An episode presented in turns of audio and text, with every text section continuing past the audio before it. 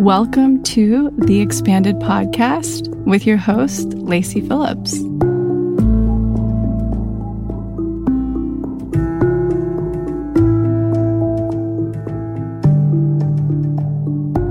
As a leading manifestation advisor with a process that's, well, radically different from the old New Age model, mine is rooted in psychology, neuroscience, and my energetic gifts.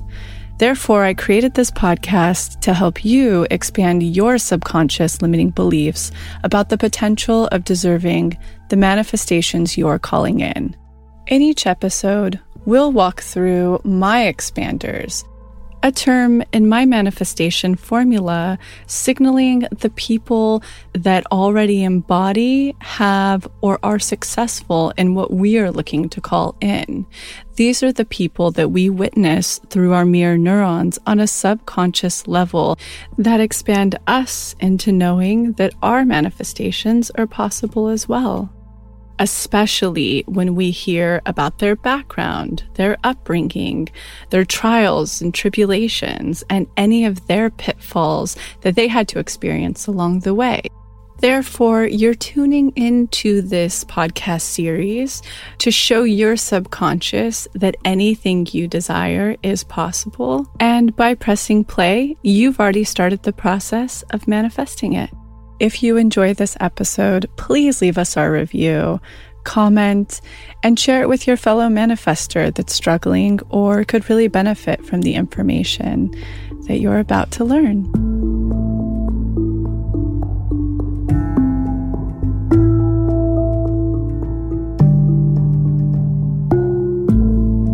So, the block I want to get into today and address is the whole trigger of laziness. This is huge. Many of us in society were programmed that we're lazy if we're not constantly working or hustling or going after what we want, and we see these deadlines or these road um, checkpoints in life. If we don't achieve this by this amount of time and we're just hanging out and doing the things we love, then we're lazy. And this is super problematic when it comes to magnetism. I was just talking to my hairstylist about this last week. This is a trigger for him. And what I really want to say about it is, Number one, you need to find out your authentic code, period. You need to find out the four elements that make up your authentic code. And you can do that in up level, all three of the workshops inside of it the rut, you can do it inside rock bottom, and you can do it inside next level, whichever you're at. You're in a rut if you've kind of been in a rut just sort of, you know, in a funk for the last four months or more. You're in a rock bottom if you got earthquaked, your total security got pulled out from under you recently, and everything you knew to be okay and your worthiness has sort of been robbed. Or your next level if things are flowing along, you seem to be manifesting with ease, you're in a good place, that's when you're wanting to take it to the next level. All four of them teach you your authentic element. Everybody's unique. And here's the deal when you figure out your authentic element, there's no real such thing as laziness when you're in flow with your authenticity. It's impossible. So for the person who feels super guilty about binging TV or, you know, having self-care or taking a day of total rest, when we can get very clear on our authentic code, the four pillars of it, mine, for example, it's not crazy that I teach manifestation and you learn in there that where we lacked in childhood a lot tends to help define what our true authentic elements are today.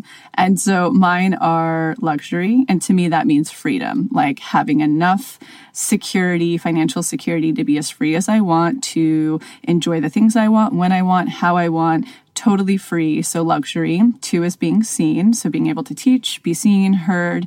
That's number two. Two things I didn't receive when I was younger. Three is work, my legacy. So, leaving behind this work. And four is definitely my self care spiritual practice.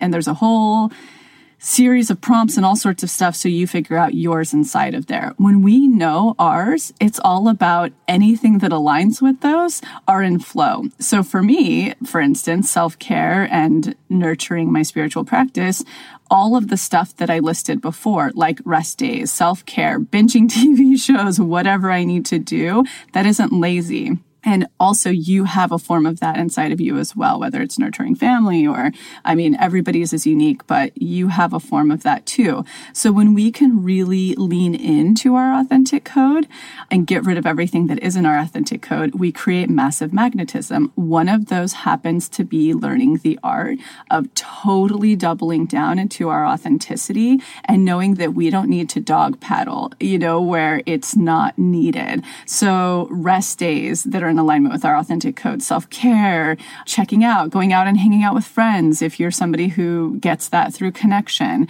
All of that isn't laziness. In fact, when you're doing it and it's in alignment with your authentic code, what you're communicating to the universe and projecting is, I'm so worthy of this time that you're going to send me more of it and in abundance. So I really want you to just reframe the way that you're finding yourself to be lazy. Now, if you're somebody who's using all of these forms of escape to deter and procrastinate on what you know you need to be doing. So, meaning the person who's just checking out playing video games or always out shopping or drinking, over eating, these are forms of escape. It means that we're actually really out of alignment with our elements of authentic code, that we're trying to escape all of the things we, the stresses and pressures we have to do that aren't aligning with our authentic code. That's why we're finding forms of that serotonin boost. Social media can be a version of it something that's going to pump us up when we're feeling so low because we're stuck in literally a rut that doesn't serve us, that isn't in alignment with what lights us up.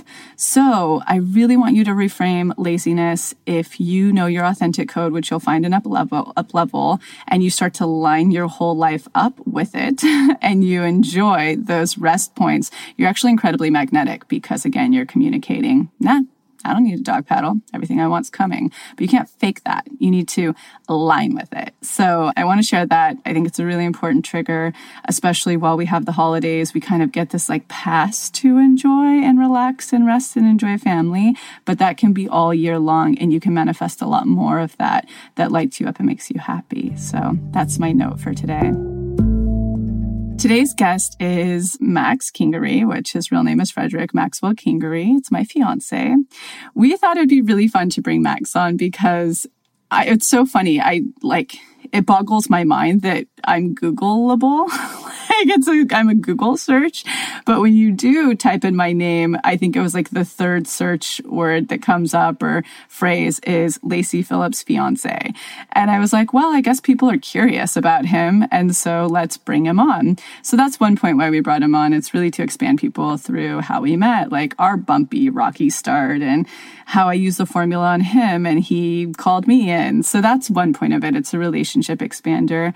Secondly, he's really, really fascinating because he has always known what he's wanted to do in fashion, starting lines, ever since he was tiny. And so he has learned all of the ropes. He's private labeled. He's really versed on clothing lines and fashion that a lot of people were requesting more designers and you know people that are creative and have entrepreneurial businesses in those realms that I thought he could serve as a perfect expander for that person who is creative and entrepreneurial. And then thirdly, you would find him very expansive if you are struggling with addiction, if you are navigating sobriety right now, if you're deep in recovery. He has been through it all from a rock bottom heroin addict to getting sober to now being um, sober and giving back to his community for quite some time. So I figure he's a pretty big expander. You guys will really enjoy him. Um, we are pretty honest and funny in it. And yeah, kick back. You're going to love this episode and enjoy meeting my very mysterious Virgo fiance who does not even have social media because he loves to be mysterious. Um, let's expose him to the world. Enjoy. So I'm so excited to have you on the podcast because you are like the ultra Virgo with no social media. You love your privacy. You love your mystery. So having you here is already so exciting. And I can't thank you enough for opening up. Yeah. And I'm completely flattered. And I'm also a little bit insecure too, because this is way past my comfort zone. Uh, and it feels, you know, I've done podcasts before and I've really enjoyed them, but it feels like a whole nother layer of being uh, vulnerable, mm-hmm. especially because it's speaking to this audience that so intimately knows you. And I've been able to maintain like a kind of a safe distance mm-hmm. while being supportive and, you know, completely impressed about what you guys are up to, but now I feel a little bit exposed. And it's this like intimate audience that you have, and you guys are doing such amazing things. And you know, now I'm I'm here. You're uh, I'm. I'm- yeah, I'm out behind the woodshed, kind of. So we're grateful. And I think so many people listening can resonate with that who are equally. I think one of the biggest, truly the biggest blocks, and I'm not saying this is yours whatsoever, but for the person listening of why they can be expanded through that. One of the biggest blocks to truly following our dreams, especially in things like career, is mm. we're so afraid of how we'll be perceived or we're so afraid of being seen. And so the fact that you're even willing to get out of your comfort zone and beyond this is so inspiring for anybody who's sitting there that equally feels that sense of like, I just want to stay private and unknown or or you know they're not the same things but thank you for being honest and sharing that Yeah, and I and I think it's really amazing the lies that our heads can tell us. Like there's this invisible audience in my head that's against me, that doesn't support me, um, that I'm scared of. And you know these opportunities to kind of come forth and face that and be in a position to to do that with confidence and support. It's challenging. That leads me to my first question, I think, that can be very helpful is how do you reckon with or push past those voices of fear or those voices of doubt or not good enough or limiting beliefs? Well, I I think that it's been a really um, challenging thing, and I think it goes back to just like the fundamentals of my spiritual program, which is you know I have to have faith. I have to have faith to get up out of bed every day and kind of go about my day in pursuit, uh, you know, of the things that you know I want to accomplish. And I think your question can be challenging because some days I'm able to do it and some days I'm not able to do it. Sometimes that voice in my head really dictates how I go about my day in fear. Sometimes I'm able to, you know, change the track in my head, the the self-centered, the scared, the self-loathing. I'm able to kind of like reset that, and that's just due to spiritual work, which has kind of helped me have uh, develop a connection with a higher power and and you know be able to calm that voice and that lie that I can tell myself, which separates me from other people, which separates me from doing the things that I want to do in life. I think this is a really good point to let the the listener know because we always we cosmically profile, as you say around here, uh, that Max is a double Virgo with the Sag rising, and he's a manifester in human design. So I I'm really proud of that too. he is, and that- he's actually one of the few manifestors I've met who truly lives his design. I'm really proud of it. You like it to the point where I'm always like, "Ah," like you are so fearless about following every impulse, being polarizing. You don't care who you offend. I do, Well, I mean, I it doesn't limit you because that's what limits most manifestors. Well, I'm glad that's your perception because sometimes it's not mine. Oh, good. It's really encouraging, and I'm I'm, I'm holding that vision for you. Yeah, no, that's great. I feel like it reinforces it. But yeah, I, I don't know. I mean, when we talk about the cosmic stuff, I love it. I mean, I, I do because I really identify with those things, and it's weird because I do kind of have um, these impulses in one way, which is a dangerous word, but in another, it's like this, you know, compulsion to do things. And it's fun because for me, it's really a driver. You know, it's like it's this thing that, you know, whatever it may be, uh, it comes up in different ways in my life. But I, I just, I'm so grateful that I have a drive. And you have these systems. When we met, it wasn't like I had to force systems on you. You were totally intrigued. You already had your different forms of spirituality that you were practicing along with the program.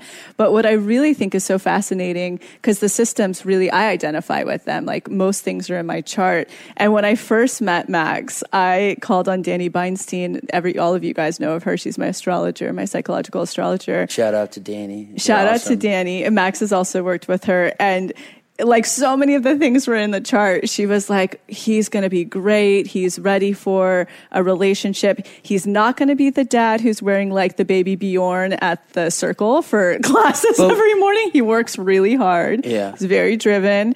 Um, he's an, he has addiction in his chart, like a Yes, lot I of do, those things. through and through. I mean, there hasn't been one person I've talked to. Addiction's very heavily in your chart of something you've had to experience in this lifetime. Yeah, well, I mean, it's there. It runs in my family. It's just, I know to my core that I'm an alcoholic, and that's something that I've had to. Uh, I don't like the word deal with, um, but that's been a, apparent uh, ever since I was a teenager. Mm-hmm. You know, I'm I'm just one of those people that when I have a drink or a drug, I, I can't stop. Mm-hmm. Um, and I was able to get sober through the rooms of AA, and that completely changed my life. Mm-hmm. Before that, I had virtually no spiritual program.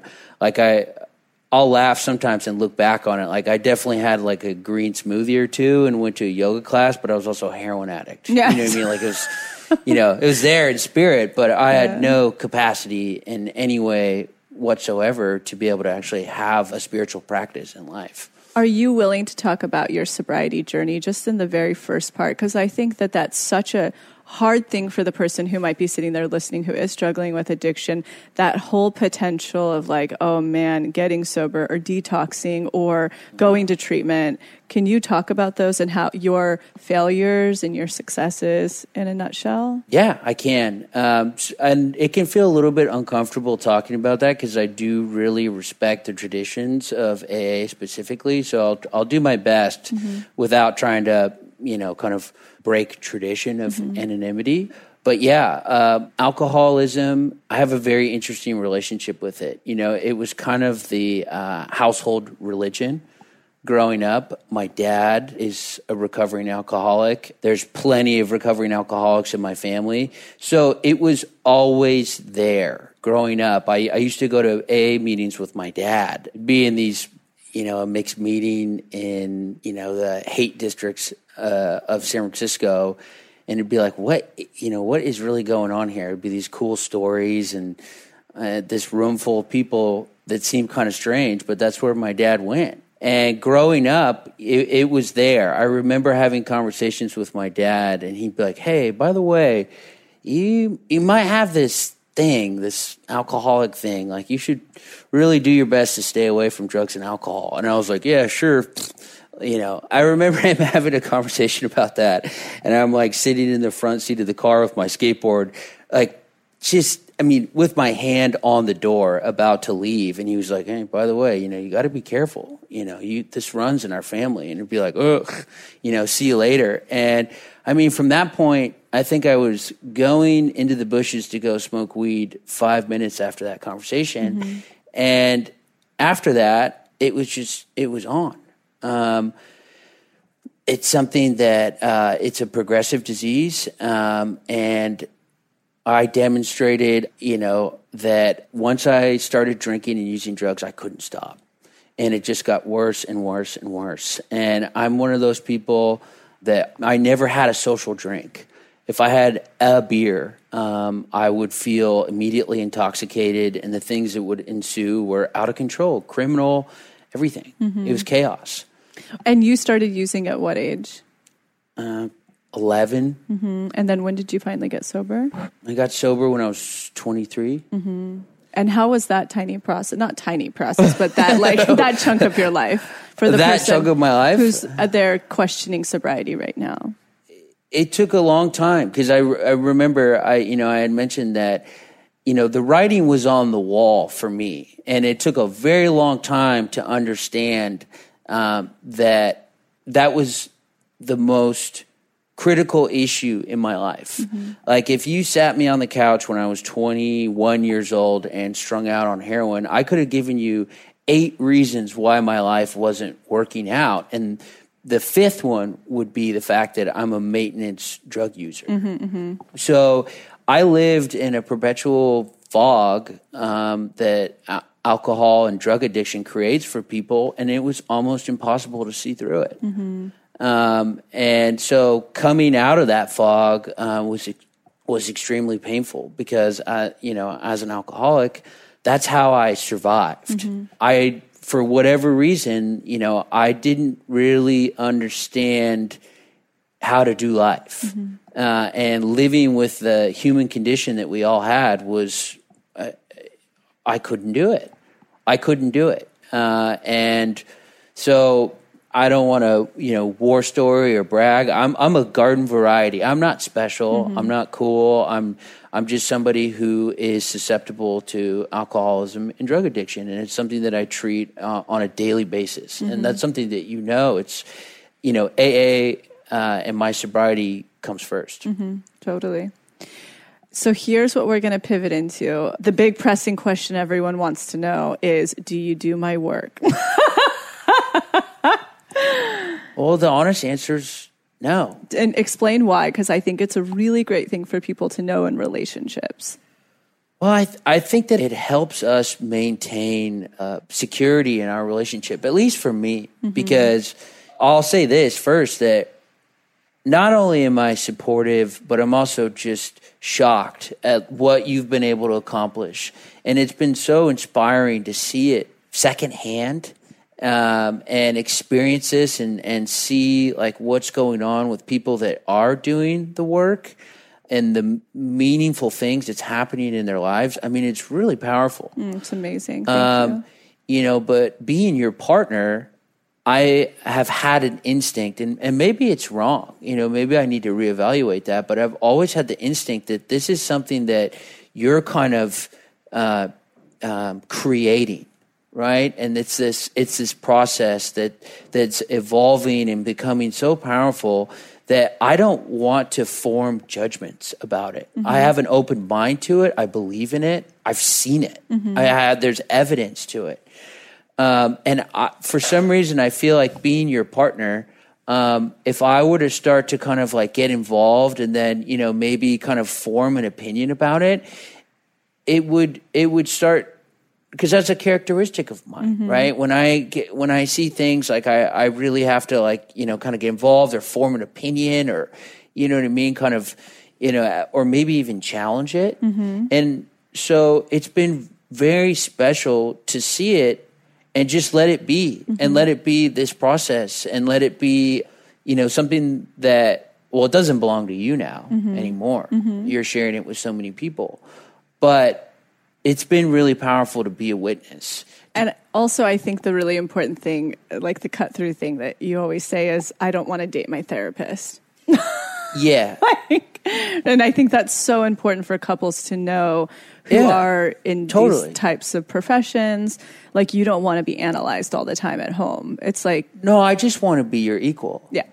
And I think You that know? that's really beautiful. So it's a great boundary, I think. Yeah, no, I think it's really special in the relationship to, you know, have an even keel. You know, it's a, you know, fortunately, it's like we both have our spiritual program, Totally. uh, and where they overlap, they overlap, and that's great. I wish there was Yeah. more of that. Sometimes, you know, it's a reality, and sometimes it's not. But I think that it, it's been when that comes up, you know, I wonder, it's like, am I being offensive or am, is that not supportive?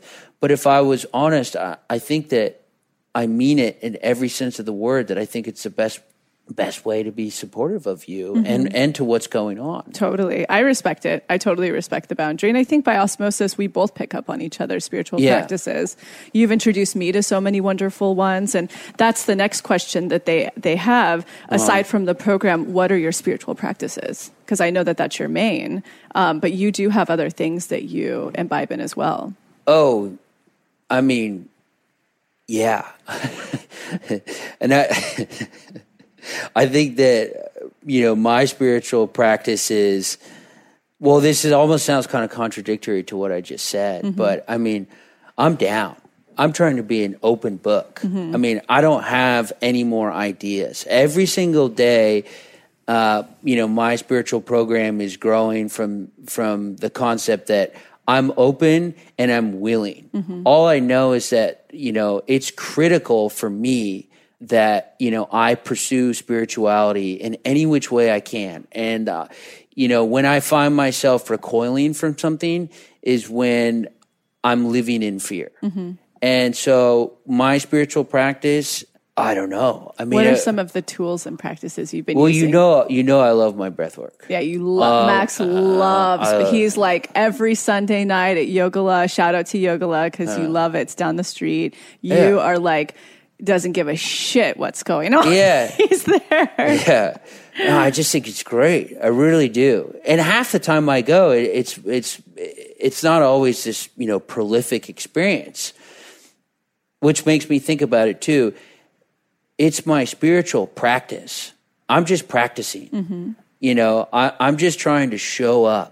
I'm trying to show up in, in any which way I can, in any capacity I can, whether that's, you know, in the rooms of AA or whether that's breath work or whether that's going into one of those deprivation chambers. Oh, I you mean, love those too. yeah, I do. You know, I, I, do, I really like sensational things like that. That's it's cool. why- yeah, yeah. It's cool, but it's also it's also kind of a lie too. The idea, the idea that you know I need to go into a deprivation chamber to have a real meditation is a lie that I can tell myself, and it can also take me away from it because the reality is I can go in the room next door, close my eyes, and practice meditation. Mm-hmm. I don't need to go spend, you know, 30, 40 dollars to go into a meditation chamber mm-hmm. to do it. I have the capacity now to practice my spiritual program whenever I want. Totally. So I do like those. I mean, they're they're fun. Yeah. It's cool. It's yeah, it's just I, yeah. I get excited when I talk about those things because it's it's it's fun, and I'm and I'm grateful that I have the capacity to do that. Mm-hmm.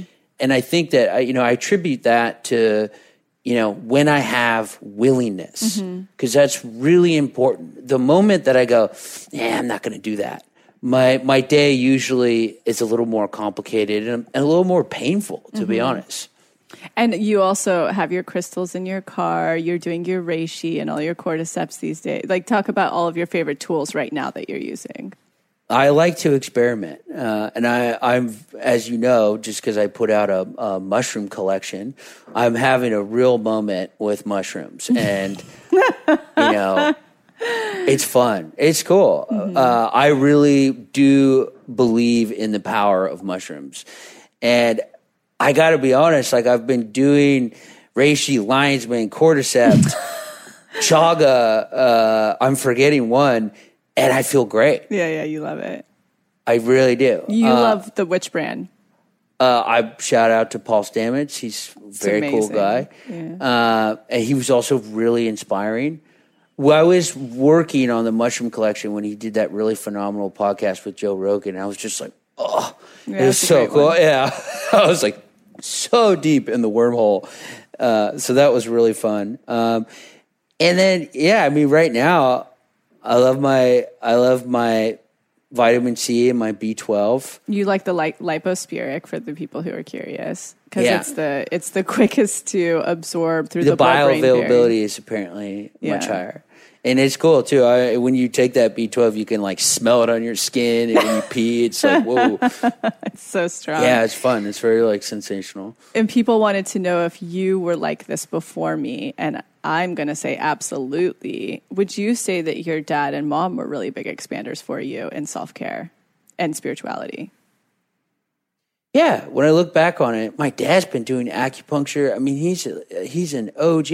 I think he's been doing it since I can remember.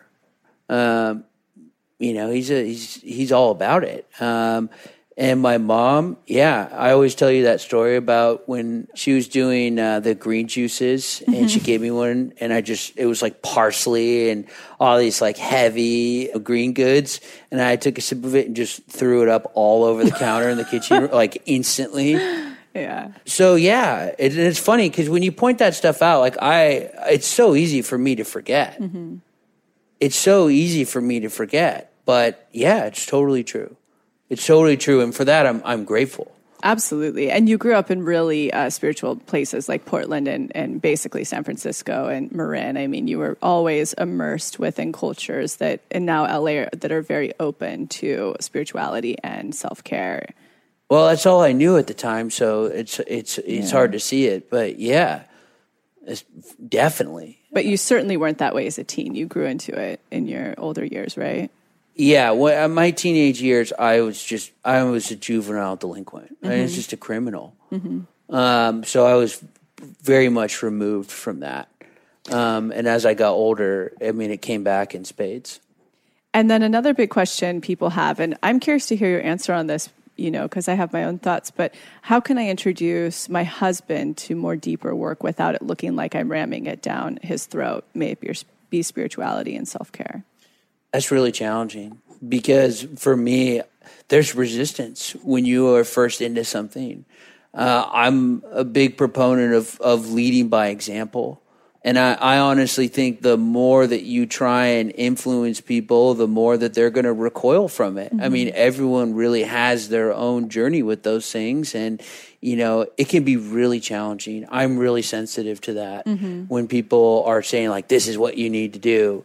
It can cause me to kind of recoil. So I think leading by example can be really powerful about just kind of, you know, letting people witness what kind of effect it's having in your life mm-hmm. can be really good data or really good information for somebody to go out of their comfort zone. Yeah, I agree. I think that is really the best way um, when it's not you that I'm trying to force to do something new, which you're all. And, and, and, it's there. I mean, I did my HARS, mm-hmm. yeah, and I did my I did my yeah. HARS after I heard you do it today. Yeah, the true. odds of me doing that today were low. And because talking, we're in transition. He's talking about the Kundalini Har prosperity meditation. Yeah. Yeah. And I think I'm I'm secretly I, I think that Kundalini is so cool. I really do.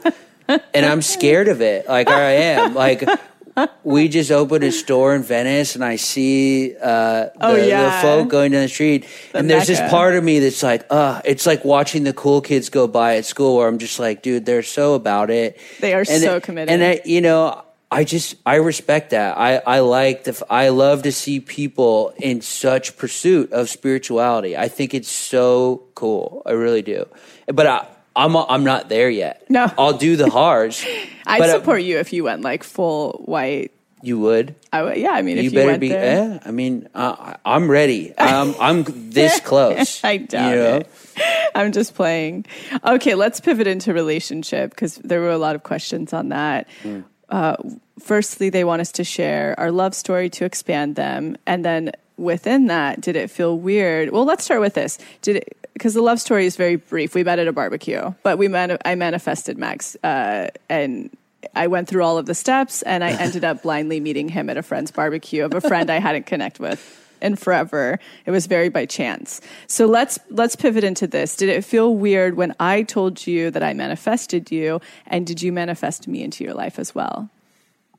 Well, let's. Why don't you be a little bit honest? You dumped me three times. Well, I did, but There's we're going to get into that in a minute. You should be clear to people that it's not like I met Lacy and she was like, "I manifested you." I mean, I met her and she was like, "Let me give you three reasons why I'm not." Oh, this is you. actually really yeah. true. At the barbecue, yeah. I did say because I was doing everybody's charts and reading. I started charts. talking about charts. Maybe that's how I remember it. Well, and I pulled up Max's, and he has the same birthday as my stepfather, who was amazing, but drug my mom through a like atrocious, like terrible child custody care battle.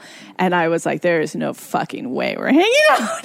I'm so yeah. afraid of that birthday Tell as a partner. And so I had like done Max's chart and I was like, oh, here from my phone, you can email it to yourself so you have it. And I did that with everybody and Max texted it to himself. But Max is like, I'm going to say this about you. You're ultra Virgo in the sense, like Virgo man, that you went home that night. You, uh, you added me as a friend on Facebook and you texted me two days later. Like you were manifester. Yeah. Well, yeah. yeah. You just were like impulsive. I know what I want. Which is funny because I, I thought that I like, I thought that I had showed a little bit of restraint. Not at all. But yeah, no, you were in my crosshairs for sure. Yeah, for sure. It, it was when I remember when you walked in the room, you you had my attention and I wasn't sure. It wasn't sure. It's like, what's up with this? What's up with her? Mm-hmm. Like you were, you were beautiful, um, but you were also a little bit like, like kind of threat. Like either you were just going to be uh, like, either we were not going to jive, yeah. or you know, I don't know. I didn't know at that point, but yeah, when I so stealthily extracted your number, you didn't know what was going to happen next. Well, I did, and I knew I'd hear from you. And then when you did ask me on a date, I was I even think I responded, "Well, based on your birthday Yeah. and that you're a Virgo, I just don't think this is going to work out." But sure, astrologically we'll have dinner. profiled. Totally, And- yeah, and totally just- astrologically and just shut profiled. down. Like, like why? We're not even going to bother. And I knew that you were three years younger, and I was looking for something very serious. And just based on societal programming, I was like, "There's no way this younger guy is going to be interested in all of these bigger things at this age." So I had, I already had a bias about you. Ageism. Ageism. So I profiled you astrologically and had ageism. But when you did come to get me for the date, you were such a boss, and that really blew me away to anybody else. I mean, I had been going on dates with like 45 year olds who like were Academy Award nominated editor, you know, like just crazy things. And they didn't present as confidently, interestingly, and really, really in their, how do I want to say it? Like they weren't as polite and, I don't know. You just really showed up like a boss, and I was like, "Well, this person's interesting." You really caught my attention then. Then why'd you dump me a week later? So, based on tests, Yeah. you at one point we and I'll be really honest, we had just hooked up. We'd been to, you know, dating and we nothing crazy, but we had hooked up and then you didn't reach out the next day. And I was like, "Oh, he's really not serious. Fuck him. He's gone." Boy, if you only knew what happened to me that night. I know. And then I got the story and Yeah. I was like, okay, I'll give you another shot. Um, oh, no, I'm sorry. The first time was on your birthday. yeah, you dumped me on my birthday. Two weeks later, after I met Correct. you, Correct. because you sent a text that felt like kind of presumptuous, like flirty. I had a really great time last night. No, it wasn't you. that. It wasn't that. It I was have something something it for my else. record. And I was like, I don't think this is going to work. Goodbye. And then our friend Yelena, Yeah, no. And by the way, just like that, yeah, on your birthday. gone. Yeah, Gone. done. The second time was, you know, weeks later was this. Well, why don't you be a little bit honest? Who who came crawling back? I did. I reached out. I got the ping where I was like, maybe. I should hang out with this person longer. She was fact checking me with other people. I was. I was. Yeah, getting Yeah, your references. I was. she came yeah. back, and that that was great because I was like, oh. Yeah, right. Yeah, you were I was afraid. like, oh, uh, uh, well, I got to go to New York for a week. Why don't we reassess this after New York? Yeah, yeah. Yeah, you did put the brakes on because you were I really that one. afraid. Yeah, no, I was, I was because it was hot and heavy. I, it wasn't safe. It wasn't safe. because you pushed me away. True. So the second time I've already spoken about, and what was the third? I don't remember the third. It happened. Well, probably. I think it like happened this. in New York. Really? Yeah, I can't remember. It happened. We'll get back to you on that. Yes. So now sure. three moving, times, jump. and then we were pretty like. There was a point you told me you loved me after a couple of months, and I was like, okay, I know that this is safe, and you knew it was safe. I remember that movie really vividly. Yeah, yeah. kind of. well, we went kind to go safe. see. No, Yeah. I mean, what's ever really There's safe? There's no such new- thing, and it Yeah. sucks. Yeah, it sucks until you get to really know the intimacy and depths. But back to the manifestation question: Did it feel weird when I told you I manifested you? And sh- I showed you the list. I took a photo and sent you the list. Mm-hmm. And did you manifest me as well? That's the question. Well, I can't relate to the clear vision. I didn't have a bullet point list of who this person was. I mean, I was more just kind of like, you know, the universe can do like dealer's choice, you know, but I, um, I think that emotionally, I was at a point in my life where I was ready for love. I really was. Um, I, you know, I had been, I, I don't know, three and a half years sober. You know, I had really learned how to start to love myself, which was, you know, a really challenging process. But I think, and there was so much energy. There was so much going on. A, a new business, new businesses. I mean, there was there was so much energy, and it's really inspired. And yeah, I think the combination of those two things of you know having done a lot of spiritual work and being okay with myself, I think I was finally in a position to really receive love. Even though uh, you know, I love is a big word. I I still don't understand what it really means. You know, and I think it has to start with me. I got to love myself before uh, you know I can love others. Uh, and so I think that you know my concept of love is is kind of ever growing, but you know, before there would be like very transactional things about like, you do this for me, so that's why I love you, or X, Y, and Z. And it's like, I don't know. I like, I had done so much work and I was open and just saying, like, maybe that openness was saying, I don't really know what love is, but, you know, being willing to try and let it into my life because that's not normal for me. Mm-hmm. You know, it's a lot easier for me to isolate and control and build up a barrier to, you know, hide from other people rather than let them in and be vulnerable. That's my natural state. But talk about Auroville because you were intentional. Yeah. Yeah. I, I mean, I was just gushing because I had just come back from an amazing trip through southern India and I had gone into this crazy meditation chamber. And I remember quite vividly going like, okay, like I'm just I'm turning it over to the universe. Mm-hmm. You know, not at you know as specifically, but just saying like I you know I'm ready to have love in my life. Mm-hmm. And that was just weeks before we met. Yeah, yeah. So I'd say that we manifested each other. Um, how and, you, but you need to tell people to look up Matrimandir too, because that is like the coolest. Yeah, explain it for people who are yeah, curious. It's a, it's a giant geodesic gold leaf dome with a large crystal ball that's like the size of a Mini Cooper that direct lun- sunlight is reflected into and lights up a, a meditation chamber. Yeah. I mean, it was like I've I've had my fair share of psychedelic experiences, but stone cold sober, it was an out of body experience for sure. Yeah. I want to go. I, I, know. I chickened out of our trip this year because I didn't feel like my body was strong enough for India. It will be one day. Yeah. Poor Max. That was a hard thing because we were going to go for your birthday and you love it. How do we feel about love languages? so Max and I are so complicated because our love languages are completely different. You just say that. It's the truth. Max is definitely um his is like a, what is it? A, look, I can't even think of it. That's the worst part. You were gesturing. It. Yeah, physical affection. Uh, yeah, I'm just like Barley. He loves to just be like scratched or like rubbed or anything. And if we were honest, you speak Barley's love language. I do. Well. I do because she doesn't speak, and that's terrible. That I'm. It's all my childhood and stuff. The way I was raised, that it wasn't very affectionate, super Irish and stuff.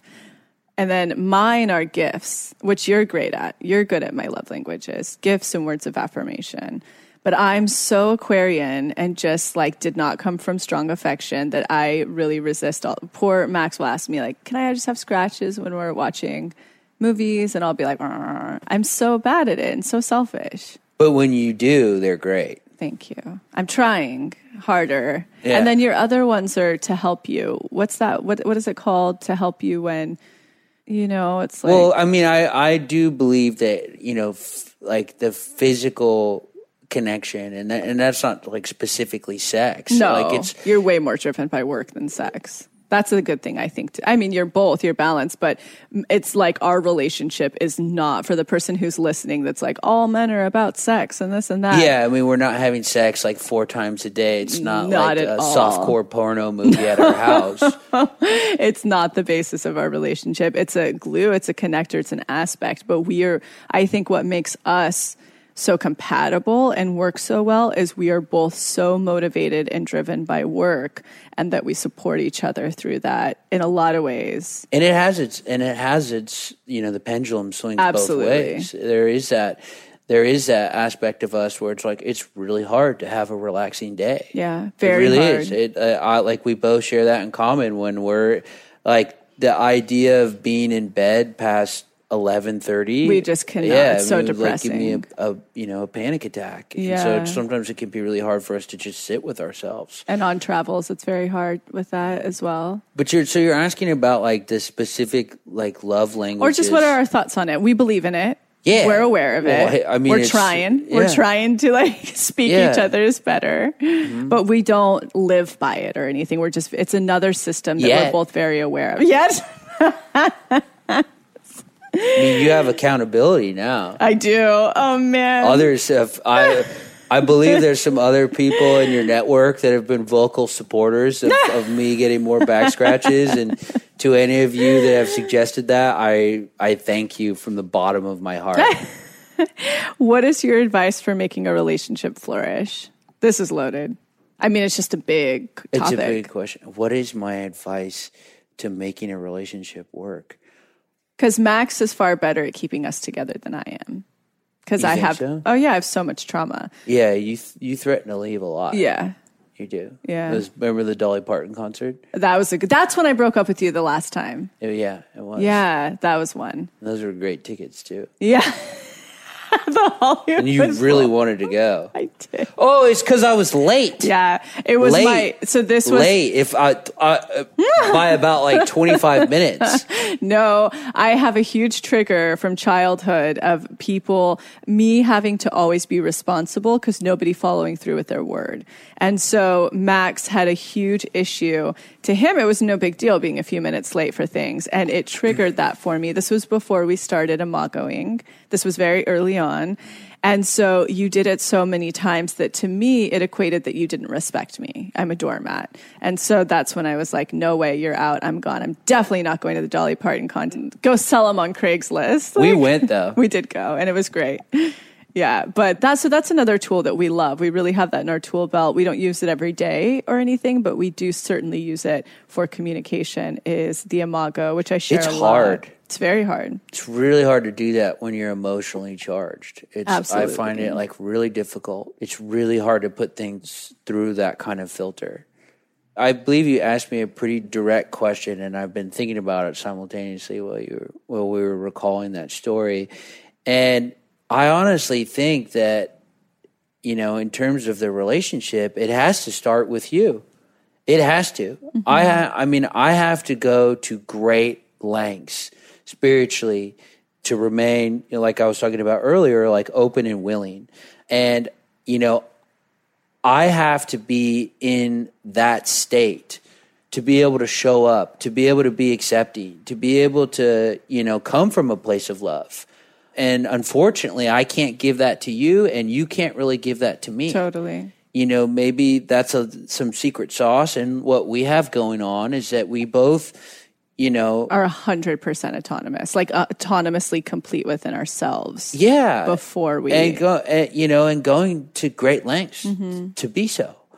Because i i just don't i don't i don't think that i can control other people mm-hmm. Same. or no i'm sorry let me rephrase that on my best day i don't think i can control other Or we people. have a knowing that we can't, but we work hard in order to practice a life where we don't try because we know it's not effective. and it's my first instinct to control you Mm-hmm. Vice versa, yeah. it's my first instinct to go like no no no this is how it should be or you know x y like it, that's my first instinct it's my it's the it's the you know uh, the the nature uh, of me kind of being a selfish you know scared human being. Um, so i honestly i think that there's a there's you know the the independence and the strength in myself you know because there's been there's been some times where it's like it it, it could be my shit or it could be your shit. You know and, and when i try and throw my shit on you it it's it's not productive. Totally. I, I have to i have to disengage. I have to mm-hmm. go and go about you know m- my spiritual practice, whether that's like going to a meeting or, you know, running seven miles, you know, like whatever it may be, you know, it's like I have to work on myself before I can show up to the, our relationship on my best foot. Cause left to my own devices, I'll control, manipulate, uh, you know, become resentful, become judgmental. I mean, Same. And I think I'm far more susceptible to it than you. I think I act out more because of my health issues, because I don't have as much energy or what we know on days that I'm not balanced. That's mm. when you're getting most of those attributes out of me, even though I work very hard at being completely autonomous, as do you. you know, the good news and the bad news is that it's a lot of work. Mm-hmm. I mean, fuck. This can it can feel overwhelming sometimes that you know as a human being you know like these are the things that I need to do to you know get out of bed each day. Mm-hmm. And and and my, you know like I said put my best foot forward. It can feel like a lot. And sometimes it doesn't have the i mean I, sometimes it doesn't have instant results, mm-hmm. which can be really frustrating too. Like, what the fuck? I think it's really important for the person listening, though, to know that uh, both of us aren't like working on ourselves all day, so that you don't feel overwhelmed. It's not that at all. We've found what Well, works but so no, far. but no, but but we are, we are, but that could be two minutes. totally. It's like morning practices we Yeah, have. yeah, and and, and, and then like I was talking about earlier too, it's just practice. Yeah. doesn't matter if it's if it's an hour. Going I on a mean, walk, If yeah, you, if you're if you have the ability to do it for an hour, awesome. If you have the ability to do it for thirty seconds, fantastic. You know what I mean? I I just think that, and the reason why I say this is to remind myself that it's just practice. Mm-hmm. That's all. I mean, that's that. I think that's all it is. I agree.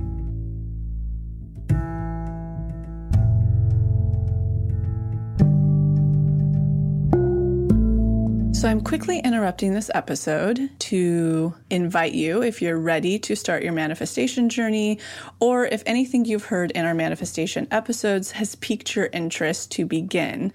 We have a la carte workshops in everything from the basics bundle, which is what we recommend to everyone who starts. It's the formula that actually teaches you how to manifest, unblocked inner child, and unblocked shadow. We also have a la carte workshops on love and money. But the real gem is the Pathway membership because it encompasses every single workshop we have. It's a year long membership with full access to the few a la carte offerings we have and exclusive workshops not available anywhere else, such as the daily practice, which is what everybody in the pathway uses, hopefully at least three times a week to daily, in order to truly create the new neural pathways that one needs in order to manifest, and houses the library of our deep imaginings, which is our unique hypnosis process that allows you to get into your subconscious and overwrite those old neural pathways, creating the new ones.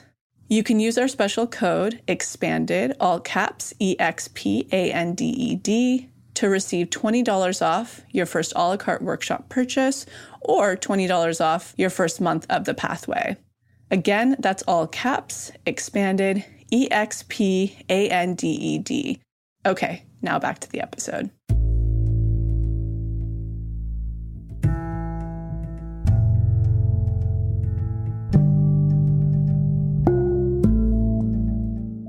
What's been our biggest relationship trigger so far? What has been yours, actually, is the question.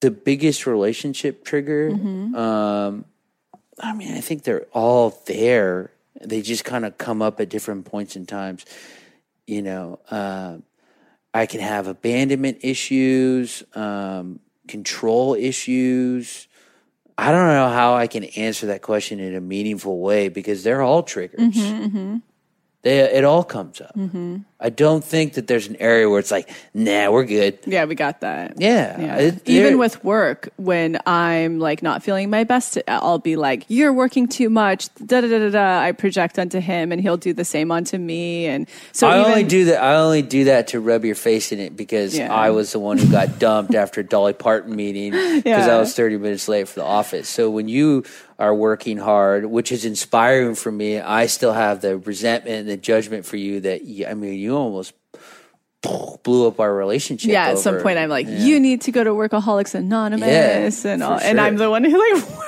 works so Yeah. hard too. But let's be honest, I'm mm-hmm. also a workaholic. You are, yeah, I and I am as well, yeah, in a lot of ways. So, well, this one's kind of, I don't know, maybe this is helpful for someone out there. I'm like, I feel humble saying it, but how is it being in a relationship with an emotionally and financially badass woman? You feel cool saying that I that. don't. I actually feel You really should. embarrassed. You yeah. do. How is it? Yeah. What is it like for you? what is it like? It's inspiring. It's challenging. Um, it's not just one thing. Sometimes it's really cool, and sometimes it, uh, like I get like you know like a second hand you know sense of like confidence and cool that you know. Man, I'll be honest. You know, like I in the past, like when we were first together, I when I was talking to people, like, yeah, she's amazing. And they're like, what does she do? She's a she's a she's a blogger, you know. And it'd be like, yeah, dude, she is. Yeah. And I've always supported it. I, I know. I, I would Well, think it's also good to clarify. Max met me before I launched Manifestation. You were a big supporter and proponent of me launching this gift that I had. So that's why you would classify me at the time as a blogger. yeah, Mm-hmm. yeah. Sorry. I, um, And which I know would be say it would be like for, hard for me. It's like if I'm dating an actor, it's a hard thing to say if they're not. You know what I mean? It's like everyone's a blogger. I get what you're saying for sure. yeah. I mean, it's still hard to explain what you do Mm-hmm. to people uh, or for people. Sometimes I don't even like to try. you know what I mean? I, I don't like. I, I don't want to put anything into a box. Mm-hmm. You know what I mean? I think that on my best day, I feel inspired and supportive and on my worst days i can maybe feel jealous or maybe i can feel like i can't you know what i mean since you are this powerful person i can't control you mm-hmm. um, which can be threatening mm-hmm. Totally. That's an honest answer. I like that. This, I think we should be really honest about, is really good. When did the ping come to propose? i don't know Well, I think we should be honest. I told I gave Max an ultimatum. Not that he was having trouble with it. yeah but i also made sure to go all the way through that mm-hmm. right that wasn't just once i was there though No, no. So I mean, like, we kind of said all that stuff out like out like on Yeah. the couch at my house like a month. I don't dating. mean, like, you it were wasn't like a dragging sh- yeah, it wasn't. feet. I, I- did drag a little bit though, and it was I was nervous, and I and I was once it became this thing. Mm-hmm. Like I I might have fucking proposed to you on the couch when we were having that conversation. I mean, that's where I was at, at which was like time. six weeks in. I just said I, want mean, a family, like, I- and yeah, I, I, was like, get okay, cool, let's do let's do it now. Um, I might, I mean, I might have done it right then and there, but when it became this this thing, it, it got kind of inflated, and it, it made me nervous, and I didn't have control over it, and you know, do it. And then it just kind of happened, and I Mm-hmm. did it. It got kind of sloppy at the end, which is cool and like perfect in its own way. It was like Yeah. in a parking lot, and Big I was like, I'm not gonna do this to you in public. I would have died if you. Oh my god, I would have going into a hole back, yeah. If you know, if I really had the stones, I would have like been wearing a headset like this Oh, and yeah. sang a song to you. Oh my god, I would have fucking like that's it. I would have been dead. Yeah, dead. I- I, would have died out of yeah. embarrassment. No, it was perfect. It was absolutely perfect. And after you did, um, like you were all all all on board with it. Yeah, Totally. How do you balance your creative work and being in a committed relationship? I don't know. It's hard. Mm-hmm. I don't. I, I I can't answer that question succinctly. Like I have a recommendation for it. I mean, I'm still trying to figure it out. Yeah.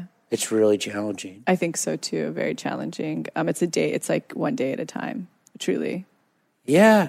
Oh, some and you know, because like so- I'm too fried sometimes when you come home to be kind. You know, you Yeah. you're same. You're running three businesses right now. There's like moments where we're both we're f- just finding our footing every day. yeah. Truthfully, I think a family is going to be what will slow us down to prioritize. Yeah, stuff. and you know what? And uh, now that I think about it, you know, like in this conversation, it's kind of one of those things too. It's like it's like uh, you know when people talk about meditation or when they talk about these other things, people get this really complicated idea like it's supposed to be this like prolific thing, and that hasn't been my experience. Same. Like the when I when using the word like creative, like it comes in like little stints and it's like there sometimes and sometimes it's not and i can't just like call on it like i'm gonna be creative. You know what i mm-hmm. mean? It's like there's this there's this i get these little they're pinks. Mm-hmm. Mm-hmm. You know and, and, and yeah and yeah and they're like you know it's not like dial up internet download you know like with the long bar. I mean they're like you know they're quick. Yeah. yeah. And then most of the time it's just kind of excavating them out from the Mm-hmm. other thoughts that you know pile on top of it Wait, with that, I think it's actually really good. Can you talk about your manifestor when you get the ping, or to use their terminology, the impulse? Because you're really good at carrying through. Can you tell us your process in that? Like what the thoughts are that there come is up? there is Well, th- think about the manifestor who feels inhibited in that way. What would you say? you won't be for long No, that's not fair No, because I- many women manifestors I know especially have a trouble with this. i can there's tons of things that are inhibited there's a million things that i want to do Mm-hmm. there's just the three or four things that i pursue because the door's open Mm-hmm. I mean, I, if I were to be honest, like my appetite, I'm totally, uh, you know, insatiable in that sense. I mean, I'm doing, uh, you know, so I, I mean, I, I don't want to say that in a way. I, I mean, I say that to reinforce people that, you know, to pursue the things that are directly in front of them, and and and I, you know, God willing, more will come. Mm-hmm. So no, and the process for me, I mean, you you just have to show up. I mm-hmm. show up. I I think that's the one thing. You know, you you hear about it and you read about it. You know, like, like your news feed sends you all these things, and it's like the the ten successful character attributes of you know whatever type of people. And I think that the one that I relate to that I'm grateful for is that I'm just persistent. Mm-hmm. You know, I'm just persistent, you know, through thick and thin. Someone's got to tell me to go home. Yeah, you are. I'm just going to show up, mm-hmm. You know, and I'm going to, I'm to do my best, you know, and half the time I don't even know what I'm doing, but uh, because I show up and because I try and remain teachable, you know, um, things are happening. this is a good pivot. What was your background prior to starting Older Brother? Or wait, before that, I even want to plant the seed. How long have you known that you've wanted to work in fashion and have a store? Oh, you know the answer to that. You need to tell it to people.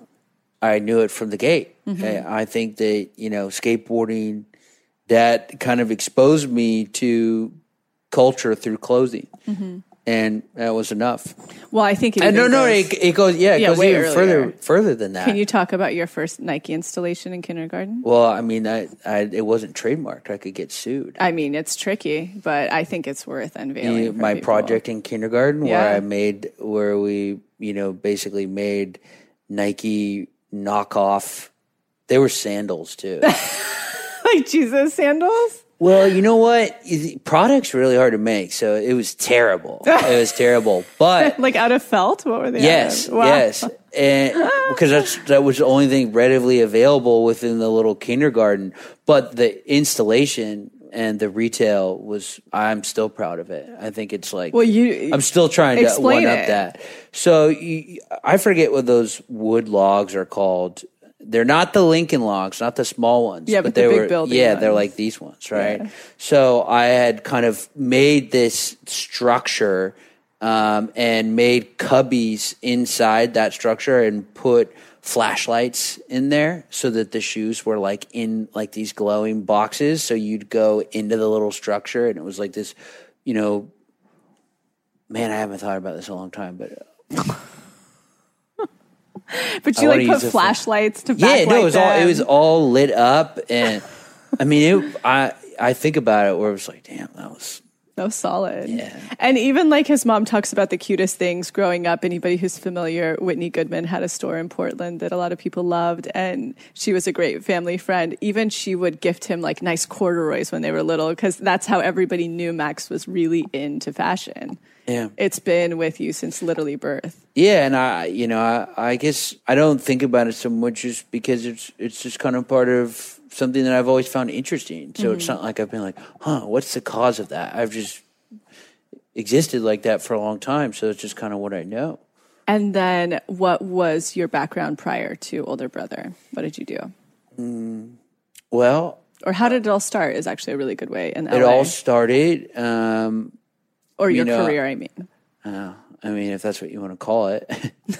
um, so I I went to the Art Institute for San Francisco for a summer, and I I mean, school at that point was just like brutal. It I just it did it wasn't the way that I learned things.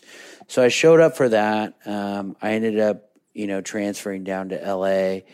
and that was brutal. I, it wasn't a positive experience for me. And I remember I was on La Brea and I met this dude that was sewing jeans um, in a store. He was sewing like custom jeans in a store. And I just got entrenched with that. I was like, what, can I intern for you? Can I, you know, and I got involved. Um, and that, you know, quickly grew. Um, And you were custom denim repairer.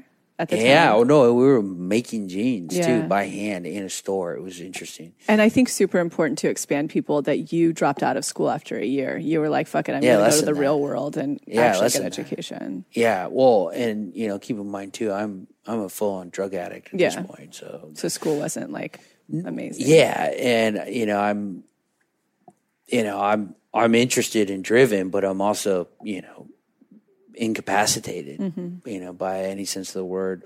So yeah, I mean that was my introduction um, into the industry, and from there we had launched a brand, um, and had been doing, I don't know, so much, and I got, I, I, am- I mean, at this rate, I'm just entrenched in it. You know, that's that's like what I did, and I learned it as a trade. I learned it, uh you know, as a way to take an idea from an idea to product, and then from a product to made goods and that kind of became a skill set and i had a you know a resource of um, places and abilities to do that. Um, so i had unsuccessfully tried to start my own line uh, and doing like a you know kind of a documentary short simultaneously with it. But keep in mind i'm i had left that company i'm 20 years old and completely strung out trying to start a company you know and, and doing That was called FMK? no, I don't even want to say the name of Okay, okay. But Um, your mom's very proud because Rihanna bought a pair of your. no, that was later. Oh, okay, that was okay. sober. Oh, okay. Sober things started to open Oh, up. Oh, I see, I see. Okay, sorry. No, no, no, no. This is just you know just like sheer willpower trying to do it. Um, but yeah, so I forgot where I was. Yeah, so I'm 20. You know, I'm doing deals like helping. You know, trying to uh, help people start other product lines. I'm I'm just immersed in it. Can I interrupt you on Yeah, that? sure. Because I think it's really important for people who are curious about fashion, because a lot con- needs to go into it. And I think talking about how you had to make your bread and butter in order to put these lines out there through private labeling, that's what I think you're talking about, helping other people. Yes. So that would be like how do I describe I've been doing, you know, kind of design and production work for hire since I was 20 years old. And, you know, helping people, you know, go from point A to point B with an idea or a product and I've had the fortune of doing that for other great clothing brands to, you know, Celebrities. uh, yeah, celebrity merchandise, you know, whatever. Um, and yes, I do believe thoroughly that, you know, in pursuit of these things, you know, like specifically with older brother, it's going to take a while And money. and it's going to take money and you need to survive and you need to thrive as you go about these things. You know, I have not stopped doing that as a means to live comfortably and to, you know, also just kind of stay in perpetual motion. I don't like things to be stagnant. And I I like think- to kind of, you know, continually be um, in that process. And it comes up in a lot, lot of different ways and shapes and forms, some cool, some not, some, mm-hmm. you know. I think it's so important too for the person, the people listening who are familiar with my manifestation process. This is what's called the bridge job. Uh-huh. It's the stuff on the side. You know, it's not only is it a bridge job, the things like you've been private labeling, you know, forever, and now you're starting to take on other businesses that help on the side while you're continuing. I mean, the uh-huh. brand's doing great, but so that you can also thrive as an owner. And I think what's really cool about the bridge career you've had and job is that it's also given you incredible contacts. You've learned a immense amount of skills that have now funneled into your company of where you don't have to make as many mistakes or you have contacts. And it really, it's like kind of super speed of business world for you, it seems like, from my perspective on the outside. Well, the reality is, is that it's been painful, sloppy, and hard along the way. Yeah. Yeah. yeah, I agree with that. Uh, I think that you know, I also too just I have a lot of energy. You know what I mean? And you know, having exercising patient, you know, with what I'm pursuing now can be difficult. Um, but I also think it's it's very critical to my idea or or what somebody kind of explained to me is like you just got to stay in the ring. Mm-hmm. You really do. Things can take time, um, and you need to be in a position to continue to show up. Mm-hmm. You know, and there's been challenging times where I've seriously considered, you know, just.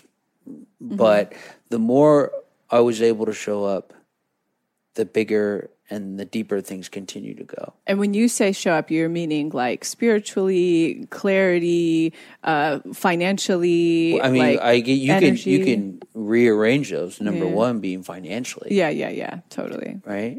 Um, Can you talk about that a little bit for the person who does want to start a brand of what that actually looks like, pending on the different levels? Because I know a lot of people are always inspired, like, I want to start a clothing line. Can you just talk about what that logistically, financially looks like? Because you've helped other lot. brands, Yeah, you've it's done a it lot. yourself. It's a lot. I mean, you you have to start.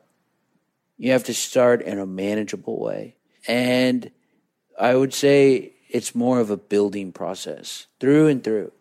You have to start somewhere. You have to kind of shape around that. You have to f- kind of figure out because what you think you can do at first and what you think it's ultimately going to be is going to constantly change. So I, you know, I'm a proponent of people kind of, you know, having a starting point and kind of building from there. Uh, and in terms of, of financials, I mean, oh, I mean, you could you could spend millions of dollars on a startup or mm-hmm. you could spend 5000 mm-hmm. you know what i mean? There's a vast range it's depending on like what you're doing and what you're trying to accomplish. I'm a proponent of of starting and then starting the building process Starting small and starting correct correct and, and, you know and especially like if you're not coming from apparel you got a lot to learn Yeah, a lot. People you don't a, realize you have that. a you have a lot to learn. I think that's why you know I enjoy it so much. You know, as not only from a, like a creative standpoint, but a business standpoint, is is that it's the perfect intersection of of like uh, you know artistic expression and and commerce and business. Mm-hmm. Because you you have to deal with so much. You're you're creating product. You're the strategy through through Mm-hmm. from the strategy about you know how you're going to create product meaningful product and the strategy of how you're going to grow in a meaningful way is uh, it can be all consuming and, and really fun i don't know if i answered your question Yeah.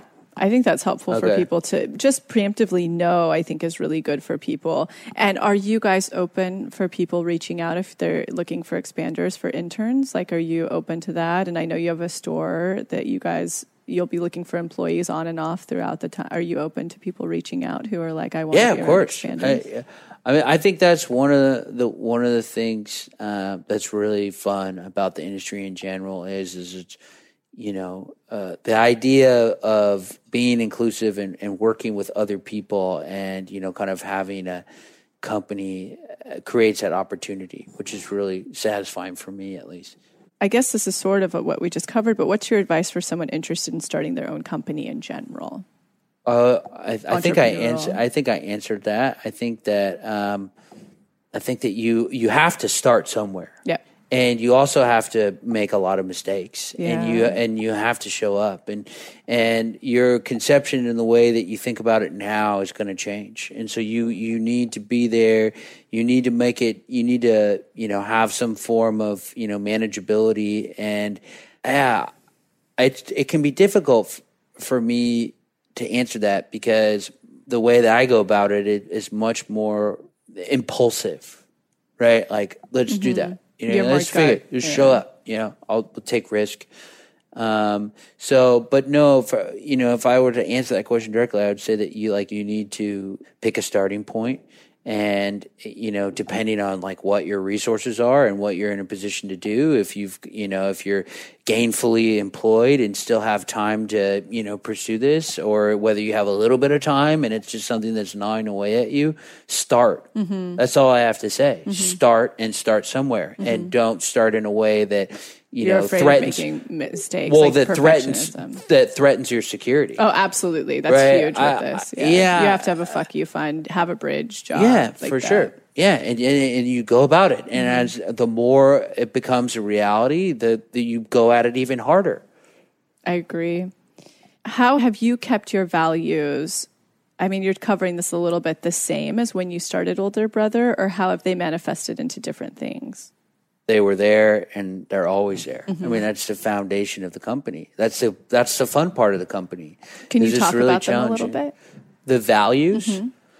we started out with a goal the idea was is that we were going to create a product that could be buried in its backyard Mm-hmm.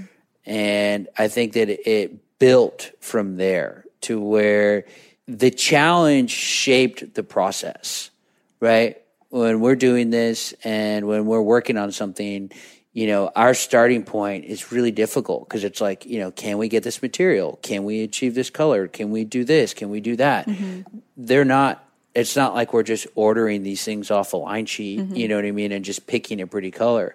The whole process, you know, is so immersive and so engaging. And it starts from that fundamental idea of can we do this or not? Mm-hmm. You know, once, you know, kind of the ideas are percolating, and it's always this opportunity to say, like, can we do this? And can we do it the way that we want to do it? Mm-hmm.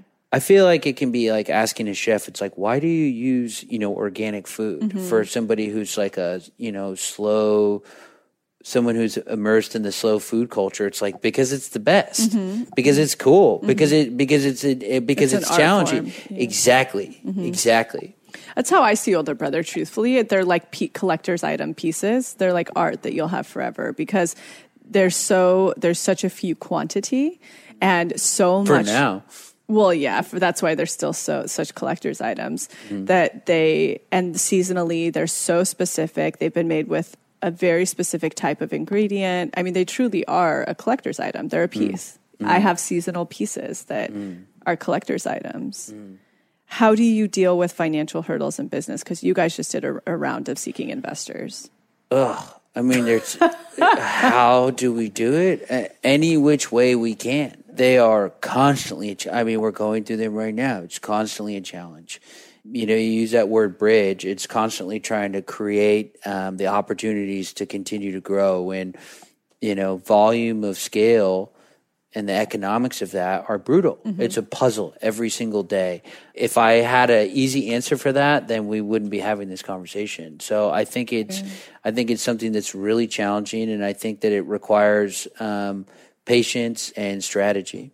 But you guys have been securing it, so it's oh, been yeah. Oh, successful. Oh, uh, what actually, would be your three tips to somebody trying to secure some sort of? Oh, it's probably going to take a long time. Okay, it's the most important thing you could be doing, mm-hmm. specifically for apparel, and you got to kiss a few frogs before one turns into a prince. Like you will get rejected a couple of times. Yeah. And yeah, I love totally. that. People need to know that. That's really special. And sometimes you're going to just have to ask your family and shit. Yeah, like yeah. you're going to have to scrounge by, up the people By any know. means necessary. Find money. Yeah. um, how did you deal? I don't know if you came up against this, but I'm sure you've had doors shut on you when you have been all the time. Yeah, all how the time. do you guys? Fashion. The pe- people yeah. are very, you know, doors closed all the time. How do you guys deal with people who didn't believe in the brand when you first started the business? We kept your head up and kept going, right? Yeah, no, I mean, you just don't invest much time with those people. There's people that are going to be supportive and there's people that aren't. And you can usually tell. And sometimes there's been circumstances where people are like, I don't really get it. And then they get it. And that's cool. Welcome aboard. You know, you, you, you do your best and you just, you just keep going. You go where the love is what I want you to talk about for a minute because I think it's really cool for people to know the vintage inspired aspects of each of the different seasons. Because like some carryovers, like the chore coat is a staple that's always there. Mm. Um, I want you to just talk because I love that aspect of it that there's like these truly quality, re-inspired vintage cuts. So yeah, I mean, I, I, would say that part of our collection is built on you know referencing that, and it's cool when you find something you know that's just like this that has this special like antiquity that vintage can have.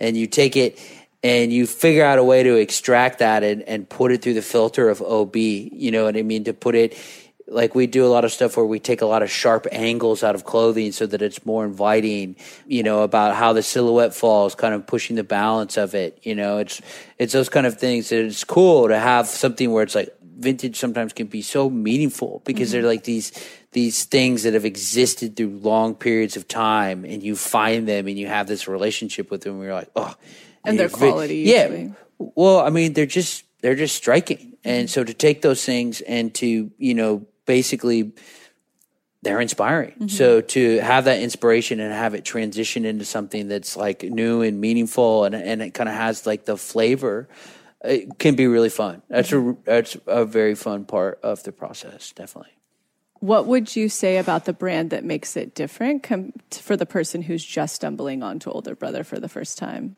Because there's nothing like it out there. Yeah, I don't. I, I don't want to say those things in a way that like it, you know comes off as like egotistical. But yeah, I mean we're really trying to push the envelope. Mm-hmm. We're tr- we're really trying to give this exploration of design and process and storytelling. We're trying to get people to engage on a different level and on a way that's experiential.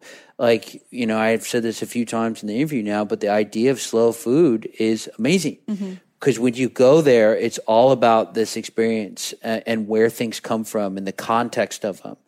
And so, you know, that that's something that, you know, through and through with our product, it's there. Mm-hmm. Everything has a very specific intent behind it.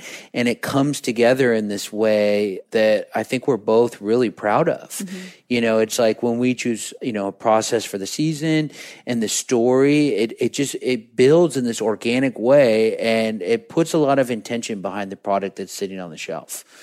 And I think that it's been a really positive experience to hear people come in and physically see product, especially now that we have a store in Venice, and be like, wow, this is so cool mm-hmm. in person. Mm-hmm. It's one thing to see it online, it's another thing to touch and see the nuances of the product And try it person. on. Yeah. So it's just, it's really exciting. And it's also very exciting to have you know, to be at this point where we'll be able to build a physical experience for the brand, I mean, we're all in. We've got all the senses now. And so it's just, it's very fun. Uh, it's really inspiring. And it's like, it's just at the stage where it's, it's so cool. I'm, I'm, I'm really proud of like where we are and, and what we can do from now on. What's your favorite piece for the season for a man and a woman? A man and a woman? Yeah, like what's the favorite? The blazer I gave you that you didn't wear. I on the know. I can't believe I didn't wear it today. I'm so sad. We're staying at a hotel right now. I'm so- ha- I've been having like a low key like fetish with blazers for the last two years, and we do we have one that's actually made from rice paper. It's called washi and wool. So the they blend their rice paper and wool together, and we It's bring amazing. yeah, and we and we'll bring that over from Japan, and when we do our semi-tailored stuff like the suiting and the trousers like that, we'll actually take those big blocks of wool and we'll panel dye them. So we roll them out into panels and cut the panels and dye the panels, you know, separately from the garment and then cut from that. So, I mean, it's just a really intense process and it makes such like a, I don't know, I just think it's, it's a really beautiful piece. And yeah, I think that from the standpoint of it checks the box of being like, you know, truly uh, sexless as a garment. Like it, mm-hmm. look, I think that Oh, it looks amazing with even the collar yeah, I mean, and and, and you and you kind of like I like to wear mine like wrinkled up, you mm-hmm. know what I mean, and kind of like you know a little bit shrunk, Uncrisp, mm-hmm. shrunken and stuff. And you're like wearing it with like the collar. It doesn't even look like a blazer. It looks like a like a like a utilit- Tarian. Utilitarian military jacket. So it's cool. I can't fun. wait to wear it in Scotland because it's the perfect Scottish green. Yeah, it is. That nice. It is. There was a lot of inspiration during that that that last trip. It Yeah. the- up in the Highlands. Up in the Highlands. Where can we find the store? Five six six Rose Avenue, Venice Beach. Come Where would like out. all the hippies know? It's in relation. It's right by Moon Juice. It's across it. right by Moon Juice. It's pretty close to Rama too, right? Yeah, well, it's across from Moon Juice, over Yeah. to the left. It's close to Parachute Home. Yeah, it's on right down. on Rose. Um, and where can we find you online and on Instagram? Olderbrother.us and older brother uh, US. At Older Brother US on Instagram. Thank you for coming today and being vulnerable and being seen because it's hard. We're grateful. Thanks for having me. I love you. You too. Bye.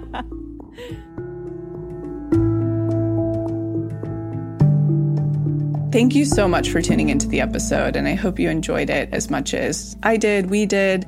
And in case you're not totally ready to join the pathway yet, I wanted to share a few of our free offerings that I'll often suggest to people as a little bit of a blueprint to get them started on their manifestation journey.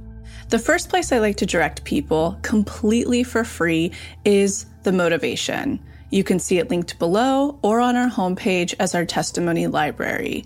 And it's categorized by different subjects, whether you're calling in career, money, love, wellness, and much more.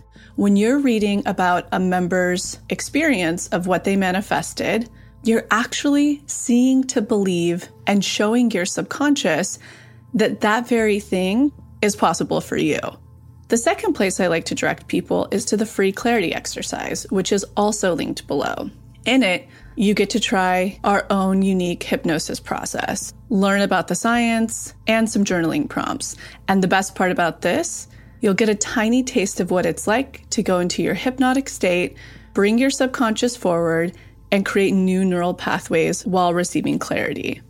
And the third thing, if you haven't listened to it on this podcast yet, please go back to the episode titled Manifestation 101, where you'll learn the basics of Neuro-Manifestation to truly understand this process. So go ahead and check out those free resources the motivation, the free clarity exercise, and the episode Manifestation 101, all linked below. And in an effort to make sure to have representation in this process series, go ahead and submit any process testimonials you have, especially to our LGBTQ plus community, our BIPOC, as well as the WISE, which is anyone in the community who is 45 and over. All right, we'll be back next week.